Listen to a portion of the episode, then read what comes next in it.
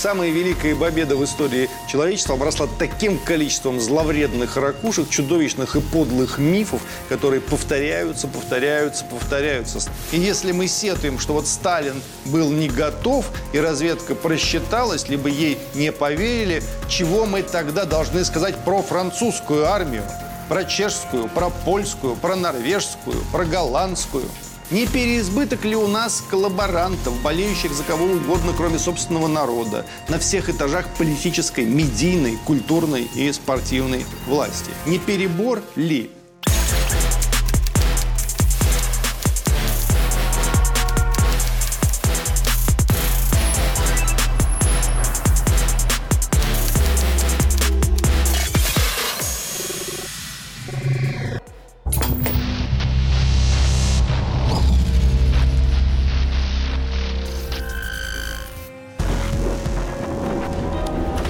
22 июня 1941 года без объявления войны фашистская Германия и ее союзники напали на Советский Союз.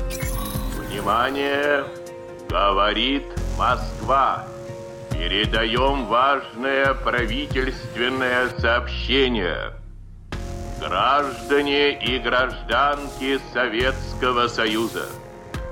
Сегодня в 4 часа утра без всякого объявления войны германские вооруженные силы атаковали границы Советского Союза. Началась Великая Отечественная война советского народа против немецко-фашистских захватчиков.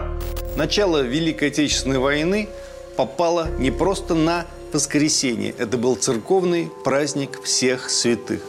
Части Красной Армии были атакованы немецкими войсками на всем протяжении границы. Бомбардировкам подверглись Рига, Виндова, Любава, Шауляй, Каунус, Вильнюс, Гродно, Лида, Брест, Кобрин, Барановичи, Бобруйск, Житомир, Киев, Севастополь и многие другие города, железнодорожные узлы, аэродромы, военно-морские базы СССР, бомбили пограничные укрепления и районы дислокации советских войск вблизи границы от Балтийского моря до Карпат началась Великая Отечественная война. Самая кровопролитная в истории человечества. Никто даже не догадывался, через какие испытания предстоит пройти народам Советской России. Никто и предположить не мог, что названия городов-героев станут известны всему миру, что Сталинград станет символом мужества наших людей, Ленинград – символом нерушимой стойкости, Севастополь – символом воинской славы и доблести, что наравне с мужчинами-воинами землю от фашистской чумы геройски станут защищать старики, женщины, дети – ну и, конечно же, никто не знал, что спустя несколько десятков лет после этой ужасной войны и после нашей великой победы обнаружится немалое количество людей, которые будут из года в год предлагать Великий День Победы заменять Днем траура, а про 22 июня будут говорить, что это был шанс освободить Россию. Самая великая победа в истории человечества обросла таким количеством зловредных ракушек, чудовищных и подлых мифов, которые повторяются, повторяются, повторяются. Основные постулаты известны. Руководители СССР сами привели к власти Гитлера в Германии, руководители СССР сами готовились напасть, руководители СССР занимались осмысленным вредительством и делали все, чтобы страна проиграла, и только чудом у них не получилось, и страна выиграла вопреки своему руководству. Более того, есть целая армия людей, которые этому искренне верят. У нас же как, не надо цифрами оперировать, даты и факты помнить, надо лишь заучить несколько благоглупостей. И как попугай повторять. СССР сами готовили Гитлер, советские вожди ненавидели собственный народ, войну выиграли вопреки. Все, Произнося эту ахинею, сладострастно слепаются два политических течения – ультралибералы и ультранационалисты. И у нас, и в Прибалтике, и на Украине, везде оголтелые либералы-западники и неистовые националисты поют одну и ту же песню. Ну что ж, обращаемся к тем, кто слышит. Давайте снова разбираться. Они не устают врать, мы не устанем опровергать.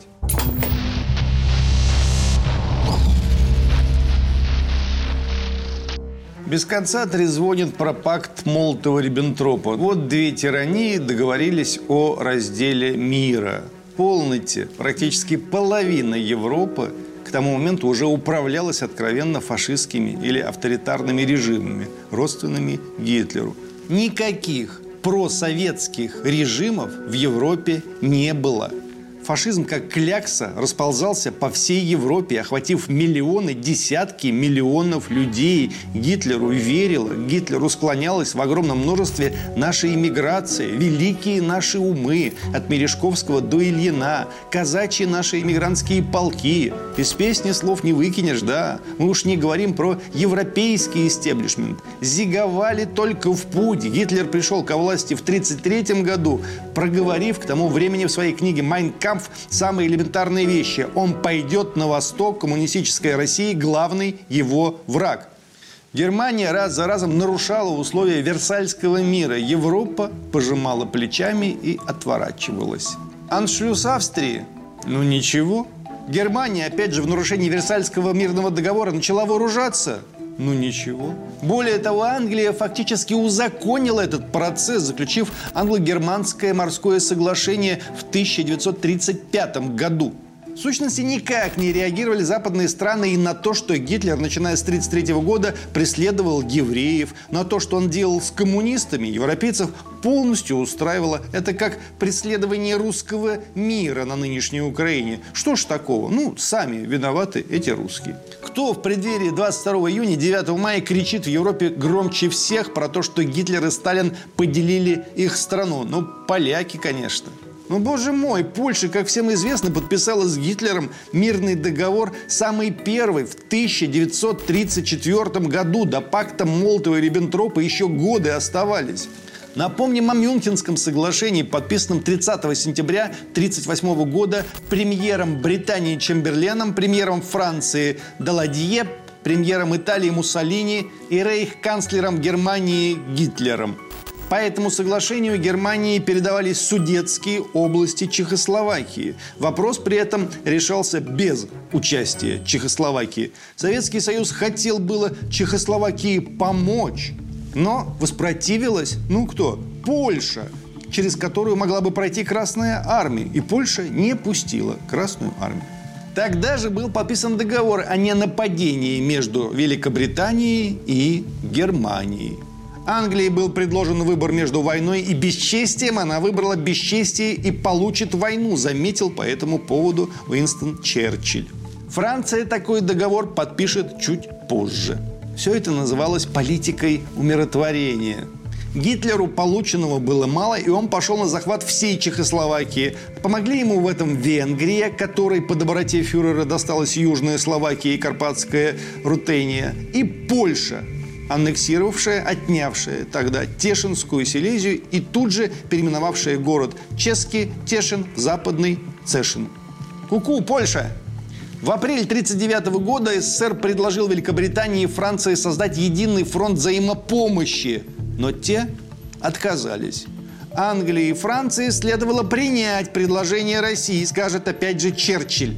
И только 23 августа 1939 года был подписан договор о ненападении между Германией и Советским Союзом, известный как пакт Молотова-Риббентропа. То есть, как только какой-нибудь либерал или неистовый националист открывает рот про этот злосчастный пакт, он просто обязан в преамбуле перечислить те события, о которых мы только что напомнили. Но они этого не делают. Избирательная память. Тут помню, тут не помню. Англия с Францией от пакта Молотова-Риббентропа пришли в шок. И снова Черчилль, цитируем его, тот факт, что такое соглашение оказалось возможным, знаменует всю глубину провала английской и французской политики и дипломатии за несколько лет. К договору прилагался секретный дополнительный протокол, в котором стороны делили сферы интересов. Литва и запад Польши попадали в сферу интересов Германии. Восток Польши, Эстония, Латвия и Бессарабия в сферу интересов Советского Союза. И тут поднимается лягушачий правозащитный хор. Как так? Вот ведь как? Разве так можно? Не просто можно, а нужно. Нужно было так и только так. Если бы Восток Польши, Эстония, Латвия и Бессарабия не попали в сферу интересов Советского Союза, они тоже бы подчинились Гитлеру. Никаких сомнений в этом нет. И Гитлеру тогда не просто было бы ближе наступать до Москвы и Сталинграда, Сталинграда, у него в руках оказались бы определенные экономические мощности и сельхоззаделы, а также огромное количество людей, которых можно было использовать и в качестве солдат, и в качестве рабочих. Это что, сложно осознать? Почему Сталин это понимал, а нынешние его критики никак не могут понять? Они что, за Гитлера болеют? Ну так пусть так и скажут прямо. 1 сентября 1939 года Гитлер напал на Польшу. Англия и Франция, союзники Польши, объявили войну Германии 3 сентября, но реальных действий не предприняли. Это тогда уже назвали странной войной. США держали нейтралитет. А 17 сентября на территорию Польши вошла Красная Армия, да. Ну, вернее, как сказать, Польши. Это были земли, которые Россия не смогла отвоевать в 1920 году во время русско-польской войны. Но это наши земли, наши исконные земли. Огромная их часть была в составе Руси с древности. Мы ничего не забирали, строго говоря. Мы вернули свое. В результате Западной Белоруссии была присоединена Белорусская ССР, а Западная Украина к Украинской ССР. Всякий раз, когда на Украине валят советские памятники, они валят памятники тем людям, что своим мужеством, своим умом, своей дерзостью создали, слепили Украину в нынешнем ее виде. Ленин и Сталин в известном смысле отцы Украины. Не единственные, но одни из отцов. Они, скажем сразу, естественно, ни о какой Украине не думали, а думали о всей Советской империи. Вопрос административного деления в рамках единого государства на повестке тогда не стоял. Он и сейчас не стоит. Вон у нас есть и Якутия, и Башкортостан, и Татарстан, и много чего еще есть. Вот тогда было ровно то же самое. Ровно то же самое. Поэтому все эти кривляния на тему, что Ленин и Сталин что-то подарили украинцам, надо прекратить. Ленин и Сталин возвращали в Россию утерянное, а уж подшивали возвращенные на глаз, как получилось чтобы их критиковать, тоже надо чего-нибудь вернуть. Верните, а потом покритикуйте. Вот в такой последовательности, а не наоборот.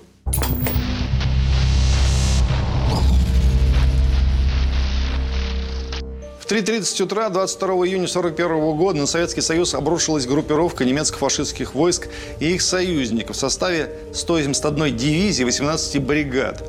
Армия вторжения включала 4300 танков, 47 200 орудий и минометов, 5 тысяч боевых самолетов, плюс неучтенное количество французской и польской трофейной техники. Общая численность войск агрессора составляла 5,5 миллионов человек.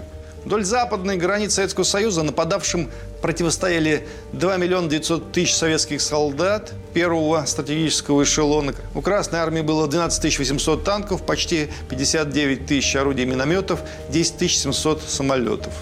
Сосредоточив подавляющее численное преимущество на участках прорыва и создав превосходство в воздухе за счет уничтожающего удара по сосредоточенным вдоль границ советским аэродром, германские войска в первый же день прорвали оборону Красной Армии и вышли на оперативный простор. Уже к середине дня, 22 июня, армия вторжения захватили стратегическую инициативу, а также господство в воздухе. Оно стало возможным из-за того, что первые удары пришлись по местам базирования советских самолетов, которые на многих аэродромах стояли скучно, даже без маскировки.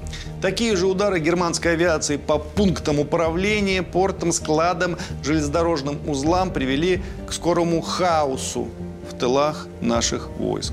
В результате уже к 25 июня основные силы рабочей крестьянской Красной Армии на Западном фронте были разбиты. Значительная часть запасов горючего и боеприпасов уничтожена или попала к немцам дезорганизованные, частично деморализованные войска стали отходить на восток.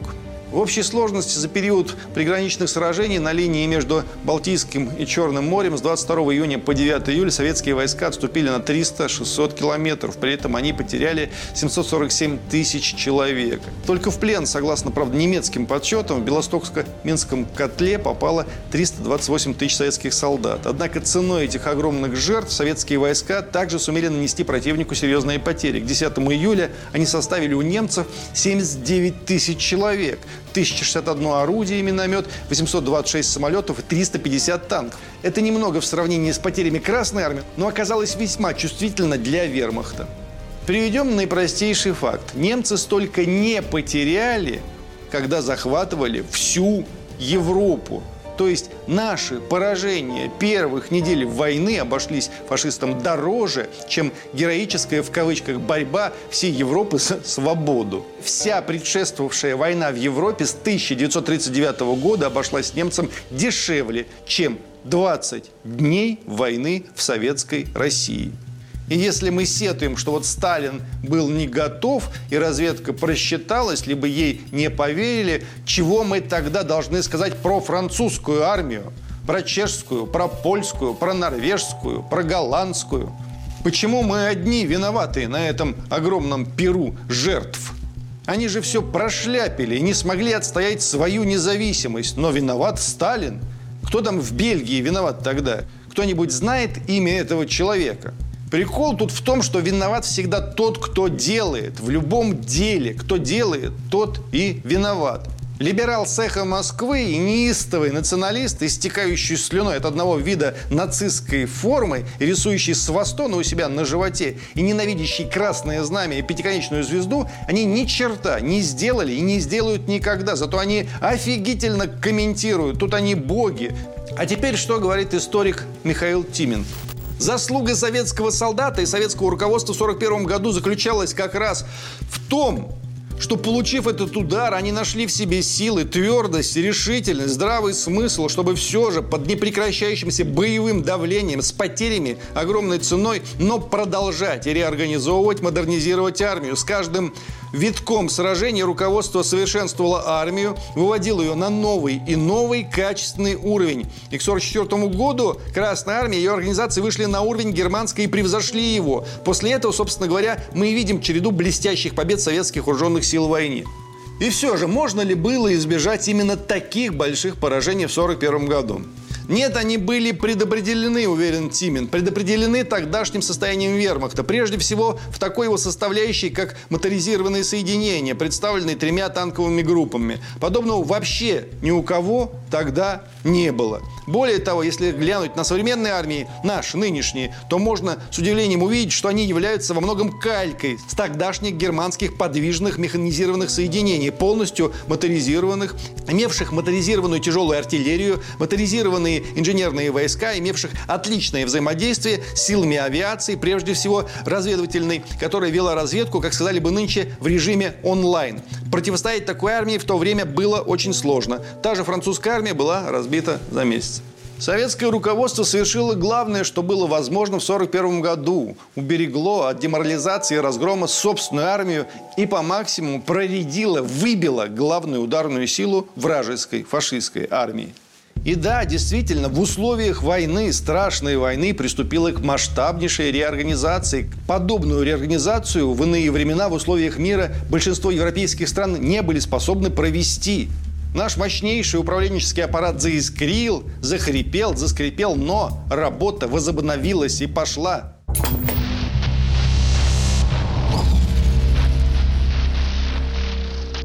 И теперь каждый год, начиная с 9 мая вплоть до 22 июня, оппозиционная собственной стране и здравому смыслу общественность кипит в соцсетях. Вся антисоветчина рано или поздно приводит к оправданию фашизма.